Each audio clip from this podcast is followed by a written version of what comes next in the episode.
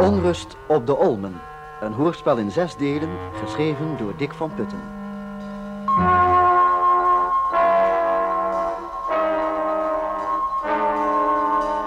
Eerste deel, kennismaking.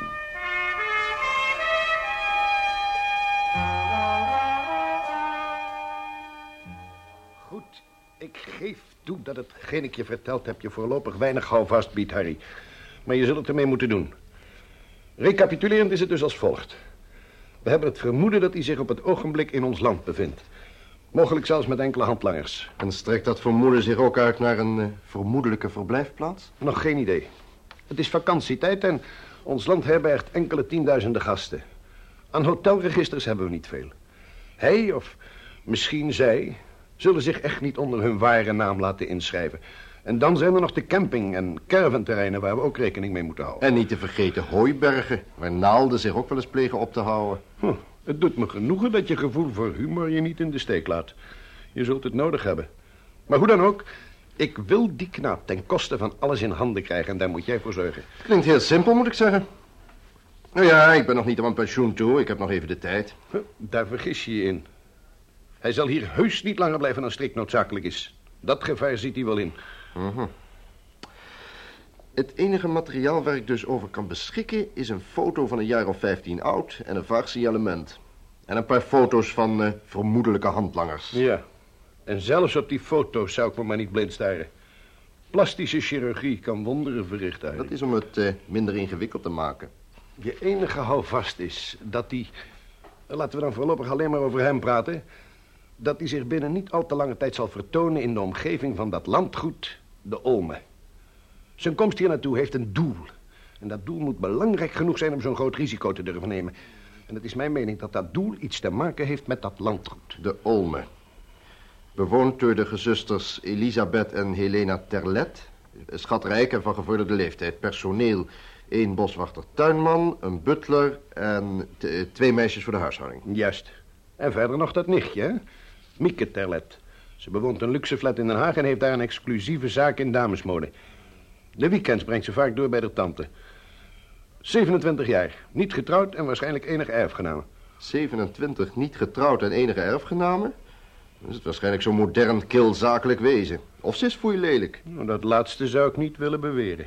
Hier, bekijk deze foto maar eens. Mm -hmm. De zaak gaat me steeds meer interesseren, moet ik zeggen. Oh, nou, dat is dan meegenomen. Want het is een opdracht die je krijgt. En ik verlang dat je alles in het werk zal stellen om die tot een goed einde te brengen. Zo niet, dan vrees ik dat we anders een heel vervelend gesprek zullen moeten hebben. Ik begrijp het. Eén vraag. Is de politie op een of andere wijze op de hoogte? Nee. Als het enigszins kan, dient zij er onkundig van te blijven. Dit is een staatsaangelegenheid. En men wil dat onze dienst zich ermee belast om daardoor meer vrijheid van handelen te verkrijgen. Aha, aha. Kan jij mij een, uh, een richtlijn geven? Alleen deze. Dat landgoed, dat huis, dat lijkt me het belangrijkste. Mm -hmm. De een of de andere wijze moet je met de bewoners in contact zien te komen. Hoe, dat laat ik aan jou over. Verder handelen hangt dan al helemaal af van de situaties welke zich voordoen. Misschien kun je op voorzichtige wijze eens contact opnemen met, uh, met die boswachter bijvoorbeeld. Hoewel contact met de erfgenamen mij aantrekkelijker lijkt. Maar verlies één ding niet uit het oog, Harry. Deze knaap heeft niets te verliezen. En het maakt hem tot een zeer gevaarlijke tegenstander. Hij zal voor niks terugdeinzen om te bereiken wat hij wil en om zijn vrijheid te behouden. Daar ben ik me van bewust. Goed. Ik zal de gegevens bestuderen en daarna een plan de campagne maken. En als je contact met mij wil opnemen, dan kun je dat doen via de normale kanalen. Ook voor het geval je assistentie nodig mocht hebben. Mooi. De Olmen ligt dus in de omgeving van het dorpje Ruinswoude. Dorpjes hebben meestal een kroeg. Waar ze vaak op de hoogte zijn van alles wat er in de omgeving gebeurt. Ja, lijkt me niet gek om daar eens een kijkje te gaan nemen. Misschien kan ik daar iets meer te weten komen over die twee dametjes. De kamerblik verlaten. Denise keek om zich heen. Waar kon ze zich verbergen? Ze moest snel handelen, want elke ogenblik kon de geheimzinnige onbekende de deur openen en haar aantreffen. Wat dan haar lot zou zijn, hoefde ze zich niet af te vragen. De gruwelijke details van de krantenverslagen stonden haar duidelijk voor ogen. En nu stond de brute moordenaar op punt een nieuw slachtoffer te maken. Radeloos keek Denise om zich heen. Ja, daar achter het gordijn voor het grote raam kon zij zich misschien schuilhouden. Snel liep ze er naartoe en met één hand trok ze het zo goed mogelijk om haar heen, terwijl ze met de andere hand haar angstig bonzend hart ondersteunde. De seconden verliepen. Ja, daar hoorde ze geschuifel op de gang. Haar achtervolger stond nu stil. Kon hij elk ogenblik de deur openen en dan... Ah! Helen! Wat is er? Oh, oh ben jij het? Ik schrok me naar. Ik dacht dat het die... Nou ja, het doet er niet toe. Was jij zo verdiept in een van je gruwelverhalen weer? Haha. Eens even het laten vallen. Zie ik. Oh, bloed op het venster. Ach, lieve Helen, als je zo graag wil lezen, waarom neem je dan geen goed boek in plaats van al die onzin? Maar het is heus niet alleen maar onzin. Ik leer er scherp door denken. En door deducering combineren houd ik mijn hersens lenig, net als Miss Marple. Miss Marple, wie is dat? Ach, daar heb jij natuurlijk nooit van gehoord. Een figuur uit de boeken van Agatha Christie. Ze is zo knap dat ze zelfs de politie... In hemelsnaam, bespaar me bijzonderheden, Helen. Zonder die Miss Marple heb ik al genoeg met je te stellen. Die dwaze gruwelverhalen van jou brengen je ertoe om achter elk eerlijk mens een misdadiger te zoeken. Jouw wereld bestaat alleen nog maar uit diefstal, moord en doodslag. Ja, en aan de kranten te oordelen ben ik er nog niet eens zo ver naast. Nou ja, laten we er maar over ophouden, want jij moet toch altijd het laatste woord hebben. En ja, Wensen de dames de thee hier te gebruiken of in de serre? nee, zet hier maar neer, Gerard.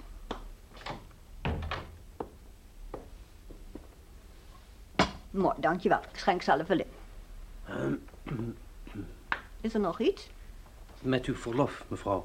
Hebt u er bezwaar tegen als ik de avond verder vrij neem? Ik zou graag een bezoek brengen aan enkele kennissen. Natuurlijk niet, Gerard. Ga gerust je gang. Oh ja, juffrouw Mieke komt dit weekend. Wil je Greetje vragen of ze daar rekening mee wil houden? Ik zal het haar zeggen, mevrouw. Mooi. Dank u, mevrouw.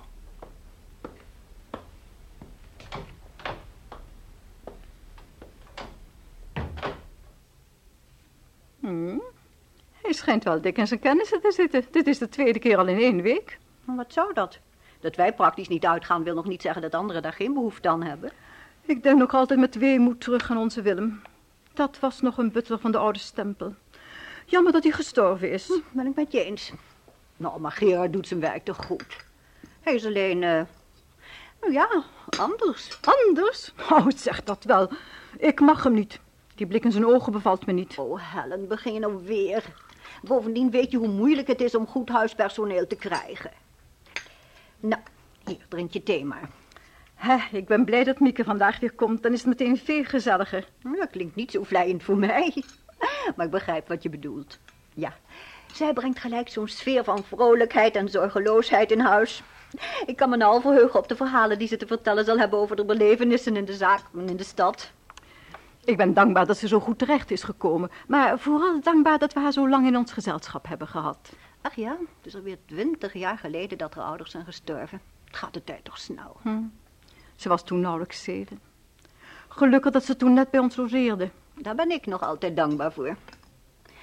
En ach, dat ze toen ze wat ouder werd op eigen benen wilde staan, dat vond ik niet leuk. Maar ja, maar toch wel begrijpelijk. Altijd bij twee oude tantes in huis zou ook niet goed geweest zijn. maar ze is ons gelukkig niet vergeten. Het is een lief kind, maar toch maak ik me wel eens zorgen over haar. Waarom? Nou ja, ze zit daar maar alleen op die flat. En dan al die verantwoording voor de zaak. Ik zou veel liever zien dat ze een aardige man ontmoette met wie ze kon trouwen. Ze is per slot van rekening al 27. Heus wel eens een leeftijd om eens aan een huwelijk te denken. Mieke is een veel te zelfstandig meisje om te trouwen.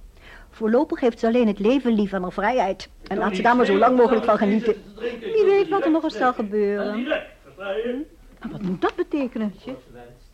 Ik zal u aandienen. Ja?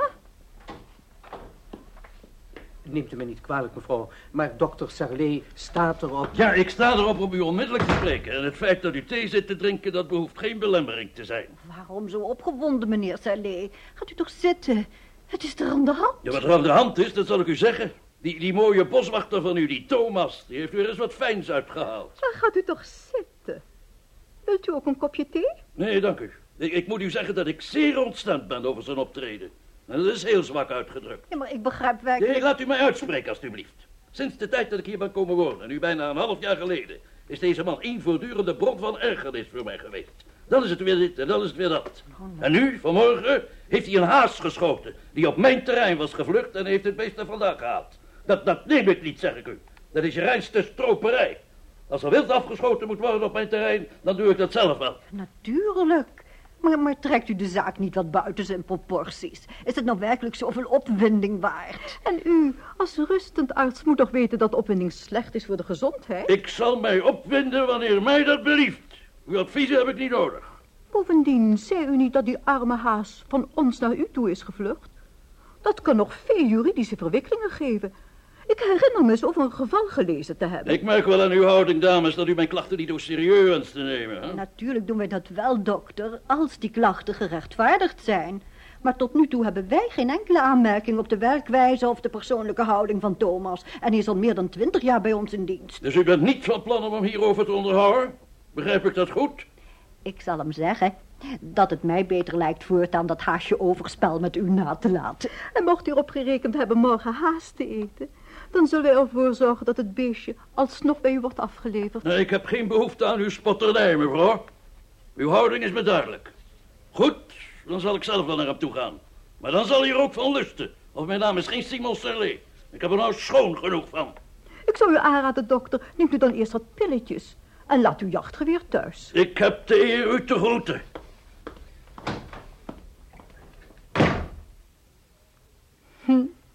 Geen dokter Kildare, hè? Wat een onaangenaam mens. En om zo de deur achter zich dicht te smijten. Nou ja, eerlijk gezegd waren wij ook niet zo aardig tegen hem. Eigenlijk hebben we wat de spot met hem gedreven. Maar ja, dat was de schuld van zijn eigen optreden. Wat denk je? Zou je werkelijk naar Thomas toe gaan? Hm, daar acht ik hem wel toe in staat. Ik zal Thomas in elk geval zeggen dat hij er voortaan voor moet zorgen... zo min mogelijk met hem in conflict te komen. Als hij Thomas maar geen kwaad doet. Wat? nou ja, hij was zo boos. Ik heb eens iets over een dokter gelezen, een zeker dokter Krippen, en dat bleek ook een moordenaar. Dokter Krippen vermoorde vrouwen en geen boswachters. Alsjeblieft, Helen, stel je niet aan. Als dokter Salé straks thuis is, zal hij heus wel inzien dat hij heeft overdreven... en zijn excuses komen aanbieden. Geloof je dat werkelijk? Eerlijk gezegd niet. Het is jammer dat we niet een wat prettige buurman hebben... al zitten we vrij ver van elkaar vandaan. Nou, laten we nog maar een kopje thee nemen. En maak je nou maar geen zorgen over Thomas... die is heus wel in staat op zichzelf te passen. Willem, nog twee jonkies graag. Twee jongen, komt in orde. Als u toch bezig bent, mag ik dan nog een oudje hebben? En een oudje voor meneer. Alsjeblieft. Dank u. U hebt hier een aardige gelegenheid. Gezellig ingericht, vlak aan de grote weg. Zeker wel een trekpleister voor de dorpsbewoners. Ik mag niet klagen, meneer. De zaken lopen goed. Maar ik doe dan ook mijn best om mijn klanten tevreden te stellen. Nou, gezien de mate die u schenkt, twijfel ik daar geen ogenblik aan. Hebt u nou nog veel klandizie van die eh, vakantiegangers in de omgeving? Nou, eh, niet veel, meneer. Als ik het daarvoor moest hebben, kon ik de boel wel sluiten. Nee, de lui van de camping brengen alles mee van huis. Van blikken dop echt tot een borreltje toe. en natuurlijk, bij regenachtig weer komen er wel eens een paar binnen om een biljartje te maken. Maar het meeste moet ik er nog hebben van de inwoners. Drinkt u wat met me mee? Dat, eh, dat vind ik gezelliger. Nou, een pilsje dan als het mag. Natuurlijk. Op uw gezondheid, meneer. Gezondheid. Bent u hier soms ook met vakantie, als ik vragen mag? Ik heb u hier tenminste nog niet eerder gezien. Nee, ik ben hier toevallig. Ik heb een vriend van me een zakenrelatie even naar een adres gebracht in het dorp. Ik zou hier op hem wachten tot hij klaar was. Oh, juist. Ja, wat ik zeggen wou, wat is het voor een prachtig huis dat hier een paar kilometer vandaan staat? Oh, u bedoelt zeker de Olmen? Ja. Ja, dat is zeker prachtig. Daar wonen de dames Terlet. Dan moeten ze wel goed bij kas zitten om zoiets te kunnen bewonen. Dat klopt dan ook wel. De dames hebben er altijd gewoond. Nou ja, behalve dan de laatste jaren van de oorlog. Toen was het in beslag genomen door de Duitsers. Er zaten allerlei hoge officieren. Oh ja? Ja, ik heb er toen hier ook wel eens een paar binnen gehad. Maar wat kon ik er tegen doen? Ik kon moeilijk een bord voor het raam hangen. Verboden voor moffen. Nee, dat zou niet zo gezond geweest zijn. Zo, dus toen moesten die dames het huis uit. Ja, ze zijn toen geloof ik naar een huis in Bennekom gegaan. Alleen Thomas, de boswachter, mocht er blijven voor het onderhoud. Maar ja, zijn huis stond apart, een heel eind het bos in. Dus die Thomas heeft al die heren meegemaakt. Meegemaakt, ja, zegt u dat wel. Daar heeft u me wel eens staaltjes van verteld. Maar we kennen elkaar al jaren en hij komt hier geregeld zijn borreltje drinken. Zo heeft hij eens een keer een van die officieren tegen de grond geslagen. Wat zegt u? Ja, dat, dat kwam zo. Thomas had een prachtige afgerichte hond. Nou, op zekere dag liep hij met hem in het bos toen ze een Duitse officier tegenkwamen. De hond gromde tegen hem, waarschijnlijk omdat hij net zo de pest aan ze had als Thomas. Waarop die ploert, meteen zijn revolver trok en het beest doodschoot. En toen? Nou, u begrijpt, Thomas was razend. Revolver of geen revolver, hij vloog op die vent af en heeft hem afgeranseld tot hij buiten Westen was. Toen heeft hij hem op zijn schouder genomen en hem in de kamer van de wachtcommandant voor zijn bureau neergegooid. Oh, dat getuigt wel van moed. Dat is hem zeker duur te staan gekomen. Nee, en dit is nou juist het wonderlijke. Die commandant kon zich volledig indenken dat hij zo had gehandeld, zei hij. Hij was zelf ook een hondenliefhebber. Thomas heeft er nooit meer wat van gehoord. Heeft hij wel geboft. Oh ja, er kan straks een telefoontje voor me komen. Mijn vriend zou hierheen bellen als hij klaar was en dan zou ik hem weer ophalen. Mijn naam is Volkers. Maar eh, zullen we er nog eentje nemen terwijl ik moet wachten? Nou, graag meneer. Maar die twee dames zijn aardige, eenvoudige mensen, hoor. Wel, die ene is misschien een tikje eigenaardig. Hoe dat zo? Ja, ik weet het niet van mezelf. Thomas heeft het me verteld. Ze schijnt alleen maar boeken te lezen over misdaad en politie en zo. En daar weet ze een heleboel van af. Oh, dat is nogal onschuldig. Hebben ze verder helemaal geen familie? Jawel, nog een nicht. Maar die woont in Den Haag. Ze heeft een rode sportwagen en af en toe zie je er hier langs razen. Sportieve meid, hoor. Er ziet er niks tegenop om hier met Thomas wel eens een biljartje te maken. Al kan ze er niet veel van. En hoe is de relatie van die nicht tegenover de dames? Waarom wilt u dat weten? Och, zomaar. Omdat mensen die zo'n land goed kunnen bewonen me interessant lijken, anders niet. Ah. Nou, de vader van dat meisje was een broer van de dames. Hij is toen... Ah, dat kon uw vriend wel eens zijn.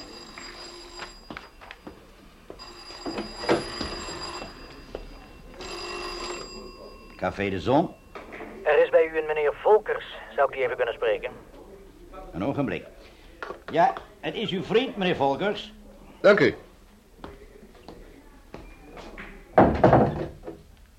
Ja, Ze is net vertrokken. In een rode sportwagen. Kenteken AX 3194. was ze alleen? Ja. Ik denk dat ze over een, een half uur bij je kan zijn. Mooi, bedankt.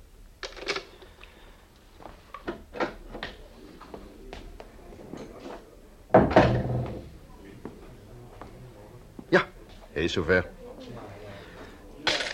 Dat is wel voldoende, denk ik. Daar houdt u nog van over. Oh, laat maar zitten. Beschouwt u dat maar als een honorarium voor het gezellige praatje. Tot ziens. Heel graag tot ziens, meneer.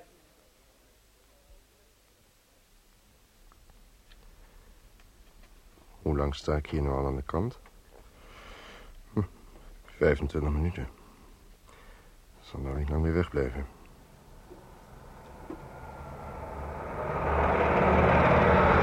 Ga jij maar door, jongen. Op een vrachtwagen sta ik niet te wachten. Verdorie, het begint te regenen.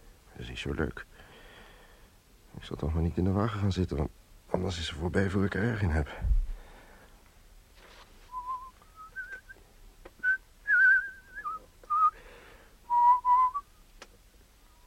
Wat komt daar aansturven?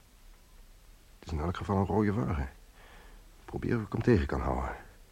Succes, Harry.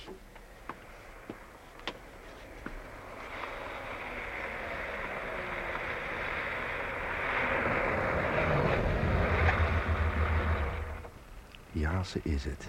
AX3194. Wat is er aan de hand? Goedemiddag, mevrouw. Neemt u me niet kwalijk dat ik zo brutaal ben geweest u aan te houden. Mijn wagen staat er aan de kant, er is iets kapot. Ik kan hem niet meer op gang krijgen. Dat is heel vervelend. Eh, Weet u niet wat eraan mankeert? Geen idee, ik ben helaas niet zo technisch aangelegd. Weet u soms of er hier ergens in de buurt een garage is? Eh, verderop in het dorp, een kilometer of zeven hier vandaan. Dat is een beetje ver om te lopen. Waar moet u naartoe?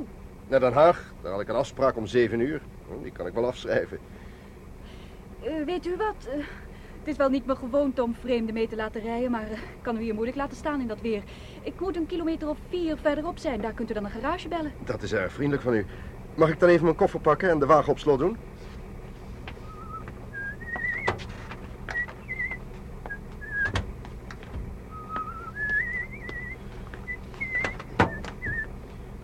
Stapt u maar in.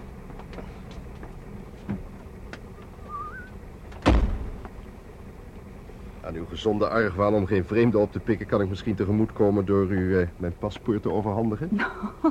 Dat lijkt me niet nodig, dank u. Ik beschik wel over enige mensenkennis.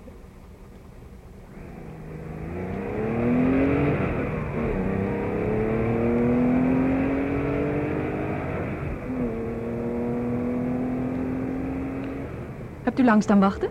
Een minuut of twintig. Ik heb wel geprobeerd een paar wagens aan te houden, maar ze reden allemaal door. Ja, hulpvaardigheid tref je op de weg niet vaak meer aan. Niet zenuwachtig naast een vrouw aan het stuur? Vindt u soms dat ik te hard rijd? Nee, maar wel dat u te laag vliegt.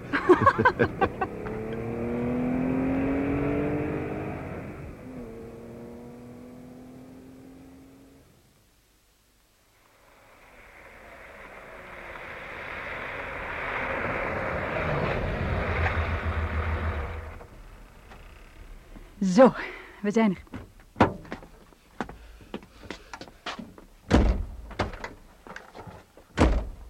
Grote hemel. Woont u hier? Nu niet meer, maar ik ben hier wel opgegroeid. Wat een prachtig huis. De Olmen. Gaat u mee? Dan zal ik u aan mijn tantes voorstellen. Ik heb zelfs nog niet eens de gelegenheid gehad om mij aan u voor te stellen. Volkers, Harry Volkers. Mieke Terlet.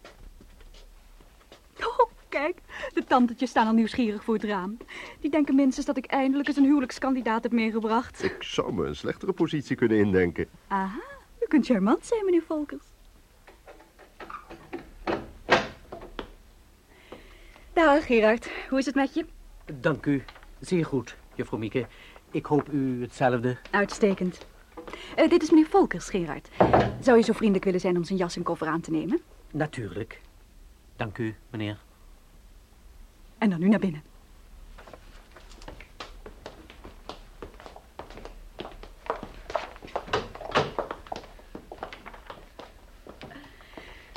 Oh, dag, schatten. Dag, Mieke. Dag, kind. Hoe was de reis? Wat heerlijk om jullie weer eens te zien. Oh, en eh, om meteen alle hoop de bodem in te slaan. Dit is meneer Volkers, een arme gestrande automobilist die ik onderweg heb opgepikt. Meneer Volkers, dit is mijn tante Helen. Hoe maakt En dit is tante Betty. Hoe maakt u het? De schattigste tandetjes die er op de wereld bestaan. Mieke, toch. Wat moet meneer Volkers wel van ons denken? Oh, alleen maar wat ik voor jullie heb gezegd. Gaat u toch zitten, meneer Volkers? Dank u. Ik moet zeggen, ik, ik, ben wat beduust door deze ervaring. Nog geen half uur geleden stond ik eenzaam op een landweg te wachten op hulp. En dan word ik omringd met een hartelijkheid en een gastvrijheid die, die me verlegen maakt. Heel fraai gezegd. Tante Helen, ik ben er zeker van dat u op mijn komst hebt gerekend en wat lekkers in de bar hebt staan. Ik verga van de dorst. Oh, je weet de weg, kind. Eh, Vraag meneer Volkers of je ook iets wil gebruiken. Goed idee. Eh, wat zal het zijn? Onze Campari soda kan ik u aanbevelen. Heel graag. Och, maar ik vergeet helemaal waarvoor u eigenlijk bent gekomen. Wilt u niet eerst uw relatie bellen in Den Haag en een garage om uw wagen op te halen? Dat zou ik heel prettig vinden. Oh, ga uw gang. De telefoon staat in de hal. Dan maak ik intussen de drankjes klaar. Wilt u mij dan even excuseren? Natuurlijk.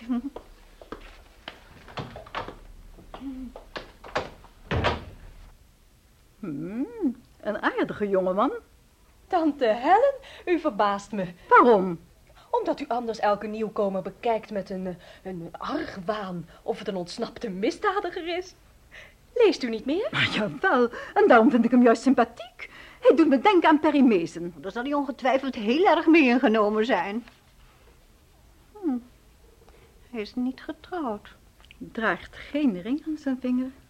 En toen de zijn stem iets galants tot mij zei, toen heb ik hem blozend het antwoord gegeven. Vanavond om kwart over zes ben ik vrij. Wat een verrukkelijke romantische schatten zijn jullie toch. Jullie zien al een wit bruidstoilet, terwijl ik alleen maar denk aan een nieuwe zomerjurk. Ken je al lang, Mieke? Al een eeuwigheid. Twintig minuten. Wat zeg je? Lieve tante Betty, geloof me, ik heb hem echt onderweg hier naartoe opgepikt omdat zijn auto kapot was. Toch is het wel weer eens gezellig, een jongeman in huis. Eh, hij hoeft toch niet weer direct weg? Ik weet er niets van. Maar eh, als u het hem vraagt, wil hij misschien hier zijn vakantie wel doorbrengen. Ik weet alleen dat hij een belangrijke afspraak had in Den Haag en dat hij die nu aan het afbellen is. Hallo, Charlie. Met Harry Volkers. Ermee? Luister.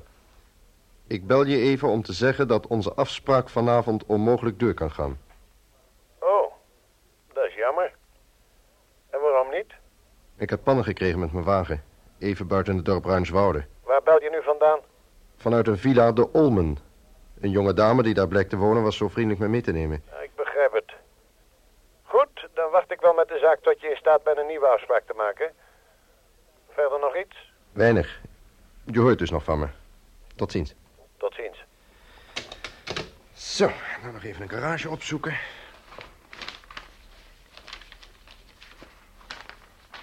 Kan ik u misschien van dienst zijn, meneer? Ik zoek het nummer van een garage. Mijn wagen staat met pech een kilometer of vijf hier vandaan. Ik wil hem graag laten repareren. Dan kan ik u de garage aanbevelen die ook onze wagens in onderhoud heeft, meneer.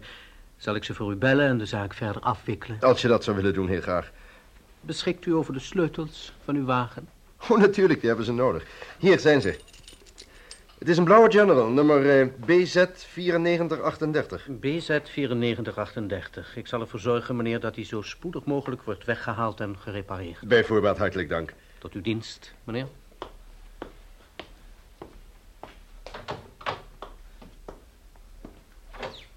Zo, ik heb mijn relatie gebeld. Hij begreep de situatie gelukkig volkomen.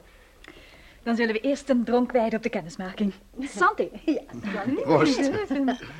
En eh, hebt u ook een garage gebeld voor uw auto? Uw huisknecht was zo vriendelijk dat voor mij te willen Oh, regelen. mooi zo. Zeg, Perry. Oh, neem me niet kwalijk. Dit was Harry, nietwaar? Heel graag. Dat komt, tante Helen vindt je zoveel weg hebben van Perry Mason. Ja. Maar dan toch wel 40 pond lichter, hoop ik.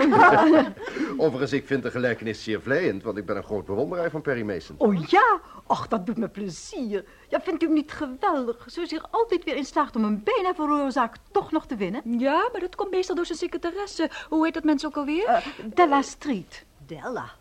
Kan iemand in 's hemelsnaam Della heten? Het is net de naam van een nieuw soort dameskous. nou, tante, iets minder pikant alstublieft. We hebben een heer op visite. Maar de geestelijke vader van Perry Mason, Earl Stanley Gardner, die bewonder ik nog meer. Hebt u zijn boeken ook gelezen? Ach, natuurlijk. Oh, fantastisch, vindt u niet? Ja, wat ik, wat ik zo in hem bewonder is zijn ps- psychologische aanpak. Ja, evenals dat het geval is bij Agatha Christie en Ellery Queen. Ja, dit in, in tegenstelling tot bijvoorbeeld een Edgar Wallace... die alleen maar schrijft omwille van sensatie. Dat ben ik nog helemaal met u eens. Tante Betty, ik geloof dat nu het moment is gekomen om ons met het ganzenbord terug te trekken in de serre. Ja, Die twee schijnen elkaar gevonden te hebben. Oh nee, laat u zich door mij niet wegjagen.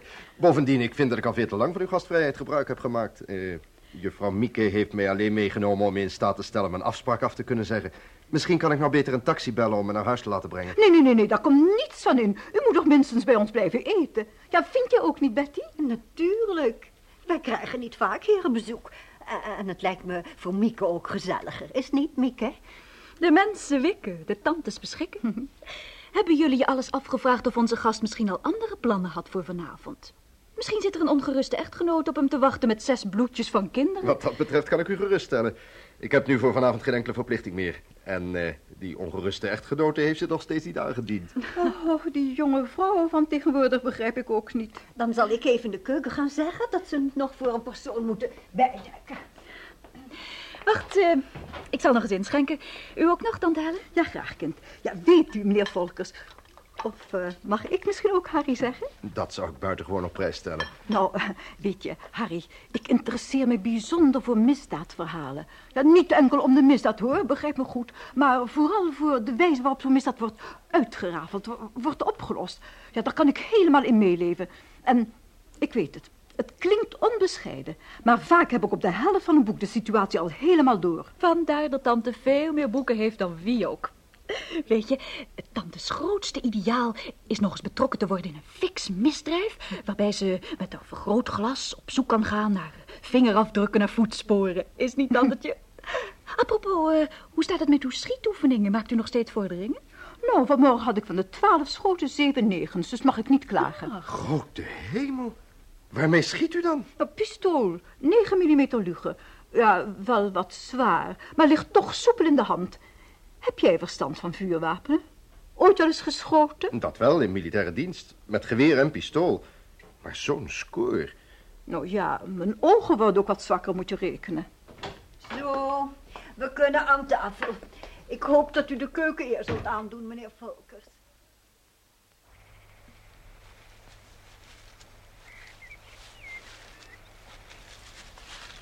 Goedenavond, heer.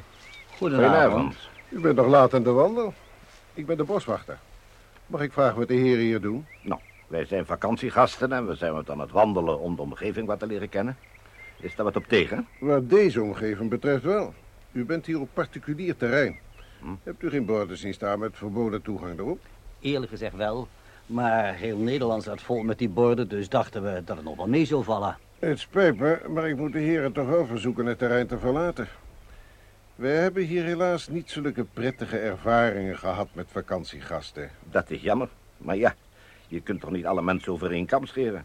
Wij zijn rustige natuurliefhebbers, wij vernielen niets. De goede moeten eenmaal vaak onder de kwade lijden, meneer. Het spijt me voor u, maar ik heb nou eenmaal mijn orders. Natuurlijk, dat begrijpen we. En natuurlijk zullen we ook aan uw verzoek voldoen. Maar, als ik het zeggen mag... voor particulier bezit is het wel enorm groot, niet? De eigenaar moet wel een vermogend man zijn. Dit landgoed behoort aan twee dames. Zusters. Het huis zelf staat een 500 meter die kant op. U hebt het niet gezien omdat u aan de achterzijde het bos bent binnengekomen. Oh, juist. Wel, neemt u ons in elk geval niet kwalijk dat u lastig gevallen hebben, boswachter. Rookt u misschien een sigaartje? Graag. Maar die zal ik dan bewaren tot straks thuis. In het bos roken is natuurlijk verboden. Alsjeblieft. Dank u. Bent u hier al eens eerder geweest? Nee, moet dat zo? Ach, het bos is zo groot dat het gemakkelijk had kunnen gebeuren zonder dat ik u was tegengekomen. Weet u wat? Ik krijg wel de indruk dat u rustige wandelaars bent. Ik zal proberen in uw geval een uitzondering te maken. Ik zal de dames vragen om u een wandelvergunning te verlenen. Dat zou heel vriendelijk van u zijn. Blijft u hier nog lang? Mm, nog een week of twee. Hm. En waar logeert u? Wij logeren niet in een hotel. Wij staan met een tent op de camping even buiten het dorp. Dan zou ik wel graag uw namen hebben voor de vergunning. Mm, J.A. Andriessen, Groningen. J.A. Andriessen, Groningen. En de uwe, meneer? Berger, G. Ook uit Groningen. Berger, G. Groningen. Mooi zo. Ik zou zeggen, komt u dan morgenochtend om een uur of tien even naar mijn huis. U ziet het dak daar tussen de bomen. Dan zal ik zorgen de vergunning voor u klaar te hebben. Nou, dank u bij voorbaat. Zeer vriendelijk van u. Tot morgen dan, boswachter. Oh, misschien vergis ik me. Maar dat gezicht en die missende pink, dat zou wel erg toevallig zijn.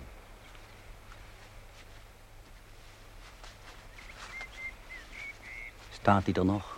Nee, hij loopt in de richting van zijn huis. Die vergunning is niet gek, zeg. Nu we de plaats weten, kunnen we ongemerkt de zaak afhandelen. Dat geloof ik niet. Waarom niet? Omdat ik zeker weet dat die boswachter mij herkend heeft. Net zo goed als ik hem herkende. Verdorie, weet je dat zeker? Uh-huh. Ik merkte het aan zijn houding. En wat nou? Je begrijpt toch wel dat die zogenaamde vergunning onzin is, hè? Als we morgenochtend naar hem toe zouden gaan... zou hij een pracht van een val voor ons opgezet hebben. Ja, natuurlijk. Als het zo is wat jij zegt, dan heb je gelijk. En het is zo. We zullen zo snel mogelijk moeten handelen. Kom mee. Ja. En heeft het gesmaakt, Harry? Heerlijk. Door mijn eenzame staat eet ik nogal vaak in restaurants... maar er gaat niets boven een maaltijd in een gezellige huiselijke kring. Dan proef je de liefde waarmee alles is klaargemaakt. Heel mooi gezegd. En dat bevestigt weer eens de oude waarheid. De liefde van de man gaat door de maag. Eh, er zit overigens nog wat vloeibare liefde in de fles. Zal ik nog eens inschenken? Alleen als jij ook meedoet. Nou, op jouw verantwoording dan. Na mijn derde glas wijn word ik altijd baldadig. De tantes ook? Niet baldadig, wel doezelig. Nee, ik bedoel of u nog wijn wil. Oh, nee, nee, nee. Dank je wel, kind. En ik ook niet meer. Oh, telefoon. Wacht, ik ga wel even.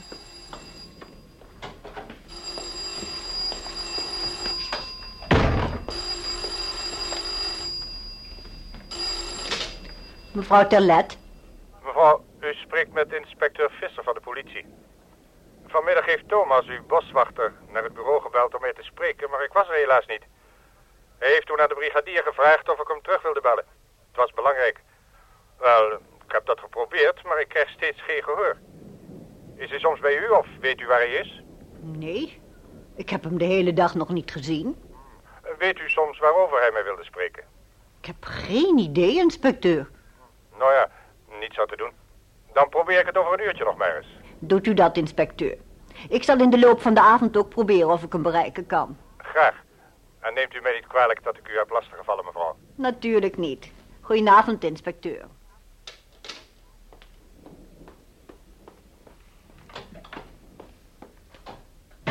Zo. Het was een inspecteur van politie.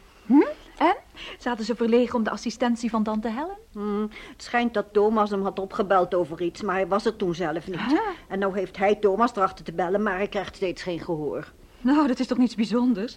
Misschien doet hij zijn ronde door het bos. Moet hij het straks nog maar eens proberen. Dat heb ik ook gezegd. Hé, waarom zou Thomas de politie gebeld hebben? Ja, zou het soms iets te maken hebben met vanmiddag? Oh, Helen, alsjeblieft. Laat je fantasie niet meteen weer zo doorhollen. Wat is er vanmiddag dan gebeurd? Nou, dokter Salé was hier en hij was heel erg boos op Thomas... Oh. over een haas die hij op zijn grond geschoten had. Hij heeft ze gewoon belachelijk aangesteld. Ja, en toen wij er niet op ingingen, dreigde hij dat hij dan zelf met Thomas zou afrekenen. Ja, op dat moment leek hij me tot alles in staat. Ja, ik maak mij toch wat ongerust, Betty. Ach, onzin. Dokter Salé is natuurlijk helemaal niet naar hem toegegaan. En mocht hij dat wel gedaan hebben, dan heb ik nou medelijden met hem. Want Thomas is in staat om hem met één vinger de deur uit te werken. Wie is die meneer Salé, als ik vragen mag? Oh, onze buurman. Een arts, maar hij doet geen praktijk meer. Hij is zowat een half jaar geleden hier met een huishoudster komen wonen.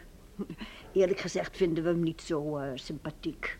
Maar dat is toch nog geen reden dat hij Thomas kwaad zou doen? Natuurlijk niet. Helen ziet weer spoken. Eh, weet je wat? Harry, heb jij zin om een wandelingetje te maken naar het huis van Thomas? Het, het, het rommelt nog wel een beetje in de lucht, maar het is nu droog. Het, het zal heerlijk zijn in het bos na die regen. Daar heb ik zeker wel zin in. Is het ver? Och, wel nee, een, een kwartiertje. En als hij niet thuis is, dan komen we hem onderweg misschien wel tegen. En is dat ook niet het geval? Nou, dan gaan we rustig terug. Zal ik met jullie meegaan? Ach, nee, tante, het wordt heus geen revolverwerk. Ik, ik vind het alleen maar fijn om even wat frisse boslucht op te snuiven... en een praatje te maken met Thomas, als we hem zien. Ga je mee, Harry? Graag. Zullen we toch onze jassen maar meenemen? Je kunt nooit weten of de bui niet terugkomt.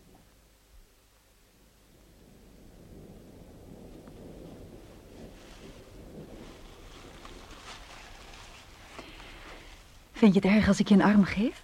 Ik zou het veel erger vinden als je het niet deed. Ik heb onverwacht een heerlijke avond gehad. Je tantes zijn buitengewoon lieve mensen. Je hebt wel indruk op ze gemaakt. Vooral tante Helen heb je er zwak aangetast. Heb je altijd bij ze gewoond?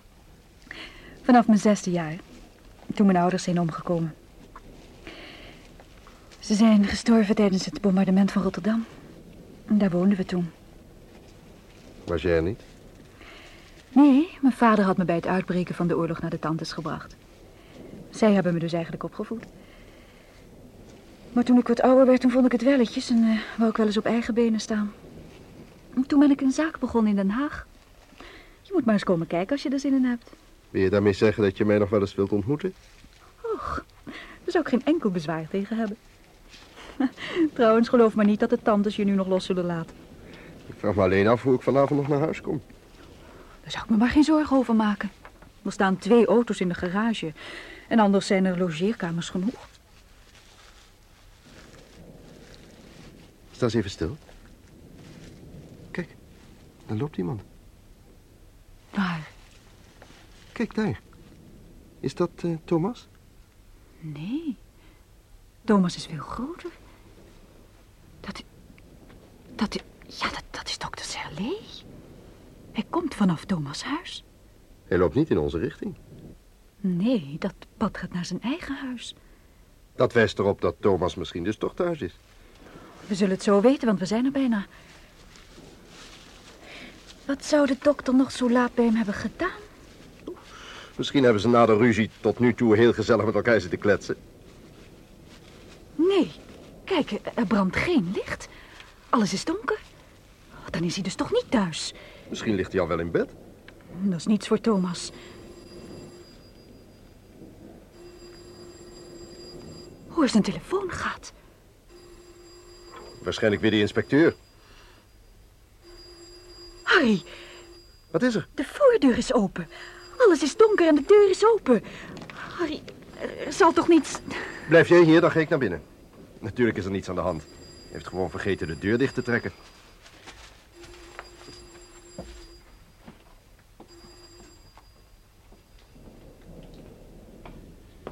Hier is de kamerdeur. Licht maken. Grote hemel. Harry, is er wat bijzonders? Nee, blijf daar. Niet binnenkomen. Thomas, is, is hij dood? Ja, doodgeschoten. Wa- wa- wa- wat is dat? Een krant. Daar heeft hij met een bebloede vinger waarschijnlijk een boodschap op willen schrijven. Wat staat erop? S. S. E. Verder is hij niet gekomen. S. S. E? Oh, Simon Serley.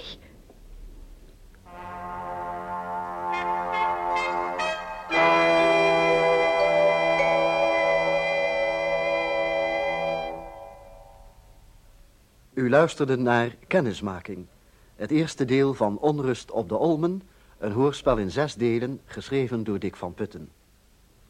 U hoorde Tom van Beek als Harry Volkers, Han Keunig als een chef, Georgette Rejewski, tante Helen, Eva Jansen, tante Betty, Harry Bronk, Gerard de Huisknecht, Johan Remmels, dokter Serlé, Floor Koen als Willem Harms en kastelein, Donald de Marcas, een collega van Harry, Els Buitendijk, Mieke Terlet, Willy Ruys, inspecteur Visser, Huip Orizant, Thomas de Boswachter en Rob Gerards en Maarten Kaptein als twee wandelaars.